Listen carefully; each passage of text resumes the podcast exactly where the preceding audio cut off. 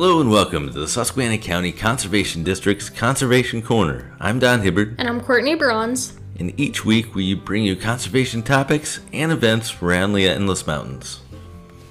Well, with more people going outside to get away from the stress that we're currently experiencing, we figure it's a great time to highlight plants that you really want to avoid while enjoying your favorite outdoor activities.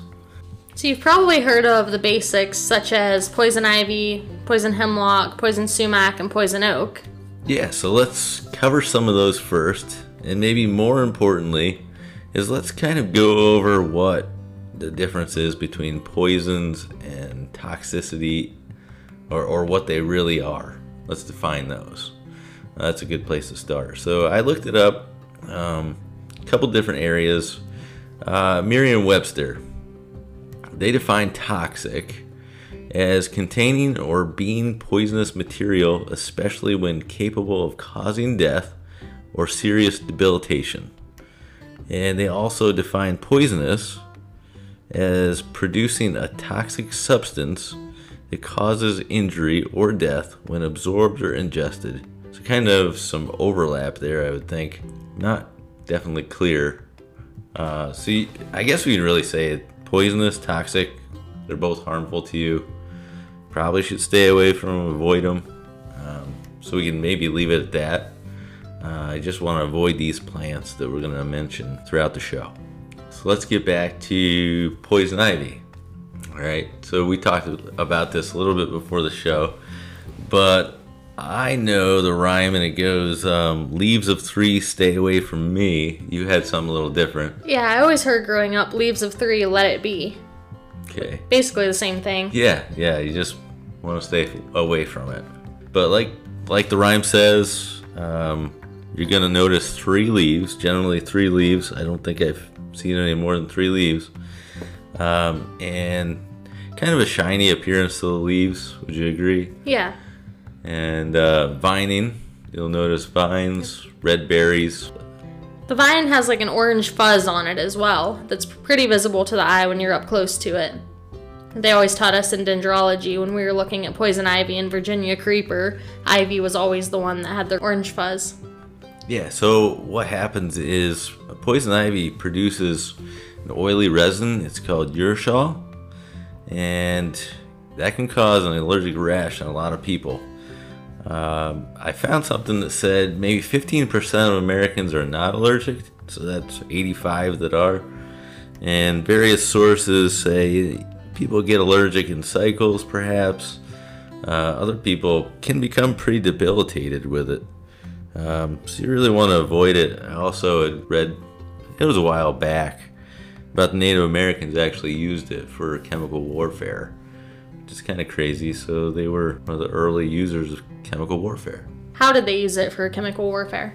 Well, I guess they burned it. Uh, something they alluded to the fact that they mixed it with fish oil, and so whether they they burned it somehow, uh, whoever the opposing group was would breathe it in, and of course, it's bad on the skin, so you can think it's twice as bad when you get in your lungs. That sounds terrible. Yeah, it does. That's interesting though. How about poison sumac? What do you know about that? Um, I don't know that I've ever really seen it. I mean, I've obviously heard of it, but I've never like encountered it, I don't think. Yeah, I can say the same. I, I know it's around here. I think there's a couple reports of it in the bottomlands, the wetlands around Woodbourne. Uh, but even the last time somebody went looking for it, they couldn't find it. So, as I did say before, it inhabits swamps and other wet areas, has green to reddish leaves, and white berries, uh, it's not to be confused with staghorn sumac. Actually, uh, over the weekend, I was talking to somebody and they mentioned sumac being poisonous. I'm like, what kind?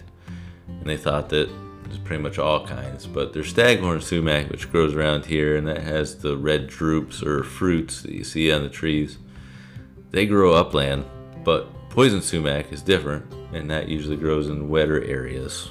And it also produces that urushiol, so the oily resin. Same with uh, poison oak, which I don't think we have growing around here. Uh, maybe southern Pennsylvania on south. Not sure of the exact range, but So another one that I don't think a lot of people are super familiar with, um, I actually just learned about it last year, is giant hogweed.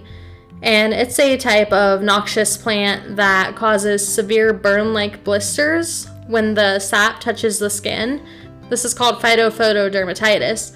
So basically, once you get that sap on your skin, it hits UV rays from the sun and causes burns. And contact with the eyes can actually cause blindness as well. It has bright green stalks and white flowers, and it's typically found along railroads, um, roadsides, right of ways, vacant lots, streams, rivers, and fallow fields. And it's kind of tough to get rid of. is this from the same family as the carrot family? It's like the carrot family, so it has it's a poison hemlock Yep. and also uh, wild parsnip and Queen Anne's lace, all from the same family. Yep. So a lot of people get confused because they'll they'll think of you know, either wild carrot or they'll think of Queen Anne's lace, which doesn't have all those properties you just mentioned. Um, so they touch this particular plant or wild parsnip, and those are the ones that give you burns. Right. Yep.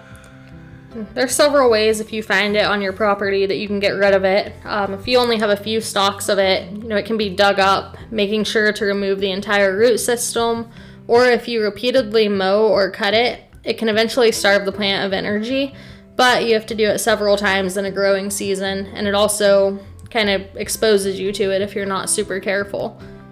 You can also use chemical removal with glyphosate, and I thought this was kind of interesting too. Apparently, cattle and pigs are not infected, so you can use them to eat it and it won't hurt them. Yeah, I didn't know that. But It's also listed on the Pennsylvania Noxious Weed Control List, so it's illegal to sell, plant, or transport the species. If you believe that you've found a new population of this plant on your property, you can actually contact the PA Department of Agriculture and they'll kind of guide you on what to do with it. Do you have anything about wild parsnip? I did. I did a little bit of research into it. Um, it's an invasive, and it has thick stalks with hundreds of yellow flowers, and it kind of has the same effects that giant hogweed has. You know, burns resulting in painful blisters. Yeah, that's the one you'll really see around here. I noticed since I've started the conservation district, each year it just keeps spreading along roadways, and um, it should be coming on shortly within the next, you know, couple weeks to a month. You begin to see it around the roadways in the county. I think I remember last year you showing me a patch of it somewhere in the county when we were out and about. Yeah, that was on 267, I think. Um, but yeah, definitely stretches just north of New Milford, I remember, headed towards 81 in New Milford. Uh, but really, all around the county. Uh, I used to see it in just some places, but it's really taken hold. Uh, and as we talked about a little bit earlier on the cover, poison hemlock. Now, I don't know if I've ever seen this one either. I, I want to say that it's farther south or moving north. Did find some evidence um, around the central part of the state, but couldn't really find any in the northern part of the state. Some people might know of areas where it is, but poison hemlock. Um, that's famous for Socrates. He he died after drinking poison hemlock tea. Not to be confused with just hemlock. That's a tree, grows in our area. It's evergreen. This is different. This is a plant. And poison hemlock and water hemlock are two highly toxic members of the carrot family. And they're often found in wet pastures, along streams and ditches. Look similar again to Queen Anne's lace with white showy flowers. Uh, so, accidental ingestion of this plant may result in central nervous system depression, respiratory failure, and of course, death, like I said at the beginning. So, this is one of those ones you definitely want to stay away from. So, if you're interested in foraging around the woods or looking for edible plants, we did come up with a couple field guides that are pretty good to help you out. I think it's really important to make sure you ID what you're eating before, just because there are so many things that look similar in the woods, kind of like how we talked about mushrooms a couple weeks ago. So the guides I found were the Peterson Field Guide for Edible Wild Plants and another one called Edible Wild Plants Wild Foods from Dirt to Plate. We'll have both of these links posted on the website if you're interested in taking a look. Yeah, and if you just want to get familiar with general plants, uh, you know, what this plant is from that plant, uh, Audubon Society has some really good field guides as well. Uh, really, it, you know, you just type in Google or your favorite web browser, whatever, and it'll come up with some good field guides to get you started. But all that to mention that, you know, even some of our more familiar plants like the elderberry, um, if it's not cooked, you can it can cause some problems. So it, it contains glycosides that turn into cyanide when consumed. So in other words, your best chance of elderberries being edible are when they're cooked. Some people know it, some people don't. Um, but those are things you kind of start to find out when you research these plants a little bit. The recommendation here is to know your plants. Plants are okay to forage, but you need to know what they are before you ingest them.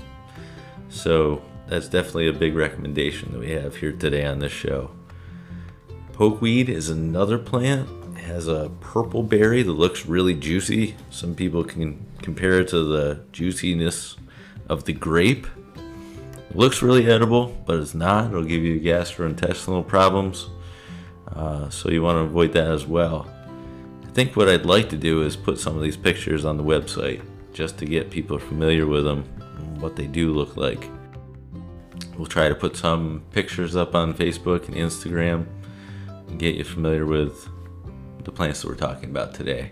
And I think that's the best bet. It's really difficult to explain, you know, exactly what they look like, you know, without being able to see a picture to correctly identify them.